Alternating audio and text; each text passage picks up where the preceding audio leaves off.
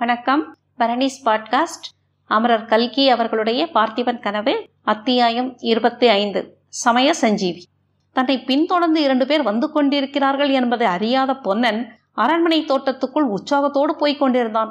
இடையிடையே அவன் வள்ளி அதோ அந்த மாமரத்தடியில் தான் மகாராஜாவும் மகாராணியும் சாயங்கால வேளையில் உட்காருவது வழக்கம். அதோ பார்த்தையா அந்த மூலையில் ஒரு தாமரை குளம். அதில் தான் முதன் முதலில் இளவரசர் நீந்த கற்றுக்கொண்டார் என்று இவ்விதம் சொல்லிக்கொண்டே போனான். வள்ளி ஒவ்வொரு தடவையும் கொஞ்சம் மெதுவாக பேசு என்று எச்சரித்து கொண்டு வந்தாள். இவர்களுடைய பேச்சு குரலை கேட்டு மரங்களின் மீது உறங்கிக் கொண்டிருந்த பட்சிகள் சில விழித்து சிறகுகளை அடித்துக் கொண்டன. அப்போது பொன்னன் கையை தட்டி ஓசைப்படுத்தியதுடன் "ஷ்" என்று சத்தமிட்டான். ஆமாம் உன்னுடைய தைரியமெல்லாம் பாதி ராத்திரியில் தூங்குகிற பட்சிகளிடம்தான். எதிரியின் கையில் கத்தியை கண்டால் உடனே விழுந்தடித்து ஓடி வந்து விடுவாய் என்று வள்ளி சொன்ன பிறகு பொன்னன் சற்று வாயை மூடினான். அரண்மனையின் பின்புறத்தை அவர்கள் அடைந்ததும் பொன்னன் வள்ளி உள்ளே போய் எல்லாம் பார்க்கலாமா? அல்லது வந்த காரியத்தை பார்த்து கொண்டு திரும்புவோமா? என்று கேட்டான். விளக்கில் எண்ணெய் கூட ஆகிவிட்டது. சீக்கிரம் வந்த காரியத்தை பார்க்கலாம். கோயில் எந்த பக்கம் இருக்கிறது? என்று வள்ளி கேட்டாள் அப்படியானால் இங்கே வா என்று பொன்னன் கிழக்கு பக்கமாக அவளை அழைத்து வந்தான். பார்த்திப மகாராஜாவின் காலத்தில் ஒருமுறை நாம் அரண்மனை கோயிலை பார்த்திருக்கிறோம். அந்த அழகிய சிறு கோயிலானது அரண்மனையை சேர்ந்தாற்போல் கீழ்பாகத்தில் அமைந்திருந்தது. அதற்குள் பிரவேசிப்பதற்கே மூன்று வழிகள் இருந்தன. அரண்மனைக்குள்ளே இருந்து நேராக கோயிலுக்குள் வரலாம். இதுதான் பிரதான வாசல். பின்புறத்து தோட்டத்திலிருந்து பிரவேசிப்பதற்கு ஒரு வாசல் இருந்தது. அபிஷேகத்திற்கு காவிரி நீரும் அலங்காரத்திற்கு புஷ்பமும் கொண்டு வருவதற்காக இந்த வாசல் ஏற்பட்டது. இவற்றை தவிர அர்ச்சகர் வெளியிலிருந்து நேரே வருவதற்காக கிழக்கு மதிலில் சிறு வாசல் இருந்தது. இவற்றுள் தோட்டத்தில் இருந்து பிரவேசிப்பதற்குரிய வாசலை பொன்னன் அடைந்து கதவின் பூட்டை திறந்து கொண்டு உள்ளே சென்றான். அவனுடன் வள்ளியும் போனாள். மங்கிய அகல் விளக்கின் வெளிச்சத்தில் அங்கிருந்த விக்கிரகங்களின் காட்சியைக் கண்டு இருவரும் சிறிது நேரம் பிரமித்து நின்றார்கள்.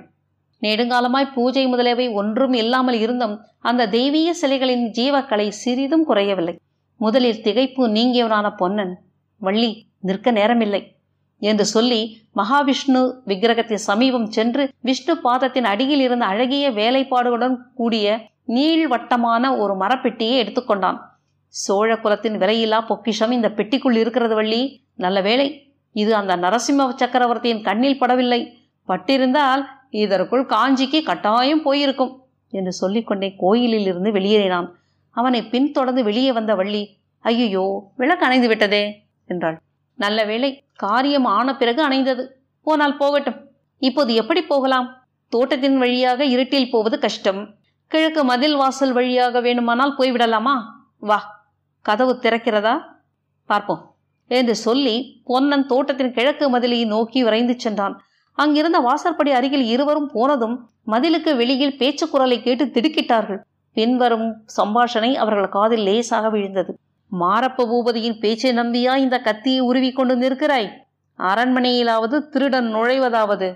திருடன் நுழைகிறதை கண்ணாலே பார்த்தேன் என்று மாரப்ப பூபதி சொல்லும் போது எப்படி அதை நம்பாமல் இருப்பது? தப்பி போவதற்கு இதுதான் வழியா? வேறு வழி இல்லையா?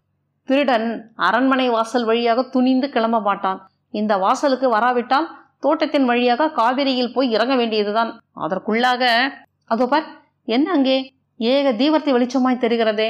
மாரப்ப பூபதி ஆட்களை திரட்டி கொண்டு வருகிறார். இந்த பேச்சை கேட்டதும் பொன்னனுக்கு உடம்பு வெலவெலத்து போய்விட்டது. ஒரு கண நேரத்தில் அவனுடைய உள்ளம் என்னவெல்லாமோ கற்பனை செய்துவிட்டது. தன்னை பெட்டியுடன் மாரப்ப பூபதி கைப்பிடியாக பிடித்து சக்கரவர்த்தியின் முன்னால் கொண்டு போய் நிறுத்துவது போலவும் சக்கரவர்த்தி தன்னை பார்த்து வெகு யோகியன் போல் நடித்தாயே திருடனா நீ? என்று கேட்பது போலவும் அவனுடைய மன கண்முன் தோன்றியது.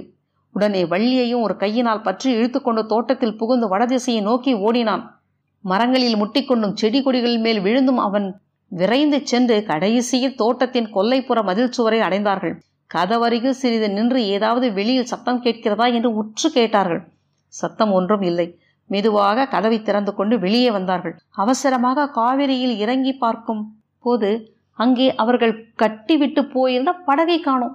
பொன்னனுக்கும் வள்ளிக்கும் ஒரு கணம் மூச்சே நின்று விட்டது தூரத்தில் தீவர்த்திகளின் வெளிச்சம் வேறு வந்தது. ஆட்கள் ஓடி வரும் ஆரவாரமும் கேட்டது. இன்னது செய்வதென்று தெரியாமல் சிறிது திகைத்து நின்ற பிறகு வள்ளி படகு ஒருவேளை ஆற்றோடு மிதந்து போய் கிழக்கே எங்கேயாவது தங்கியிருக்கும். வா பார்க்கலாம் என்றான். இருவரும் நதிகரையோடு கிழக்கு நோக்கி ஓடினார்கள். அரண்மனை மதிலுக்கு பக்கத்தில் தெற்கே இருந்து வந்த சாலை வழியாக தீவர்த்திகளுடன் ஒரு கும்பல் வருவது தெரிந்தது. அதோ ஓடுகிறார்கள் என்ற சத்தமுடன் கேட்டது.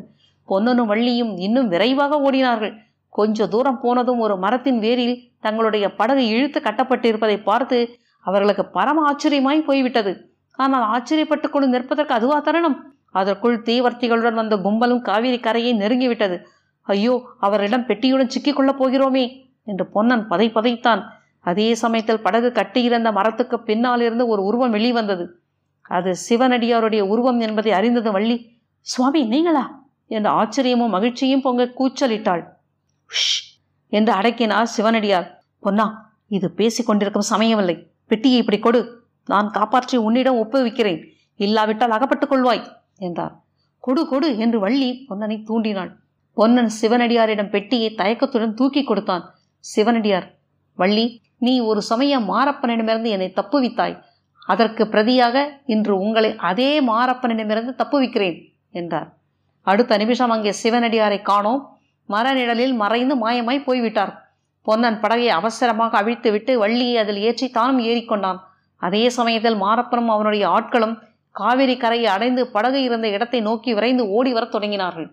இருபத்தி ஐந்தாவது அத்தியாயம் முடிந்தது. இருபத்தி ஆறில் சந்திப்போம். வணக்கம்.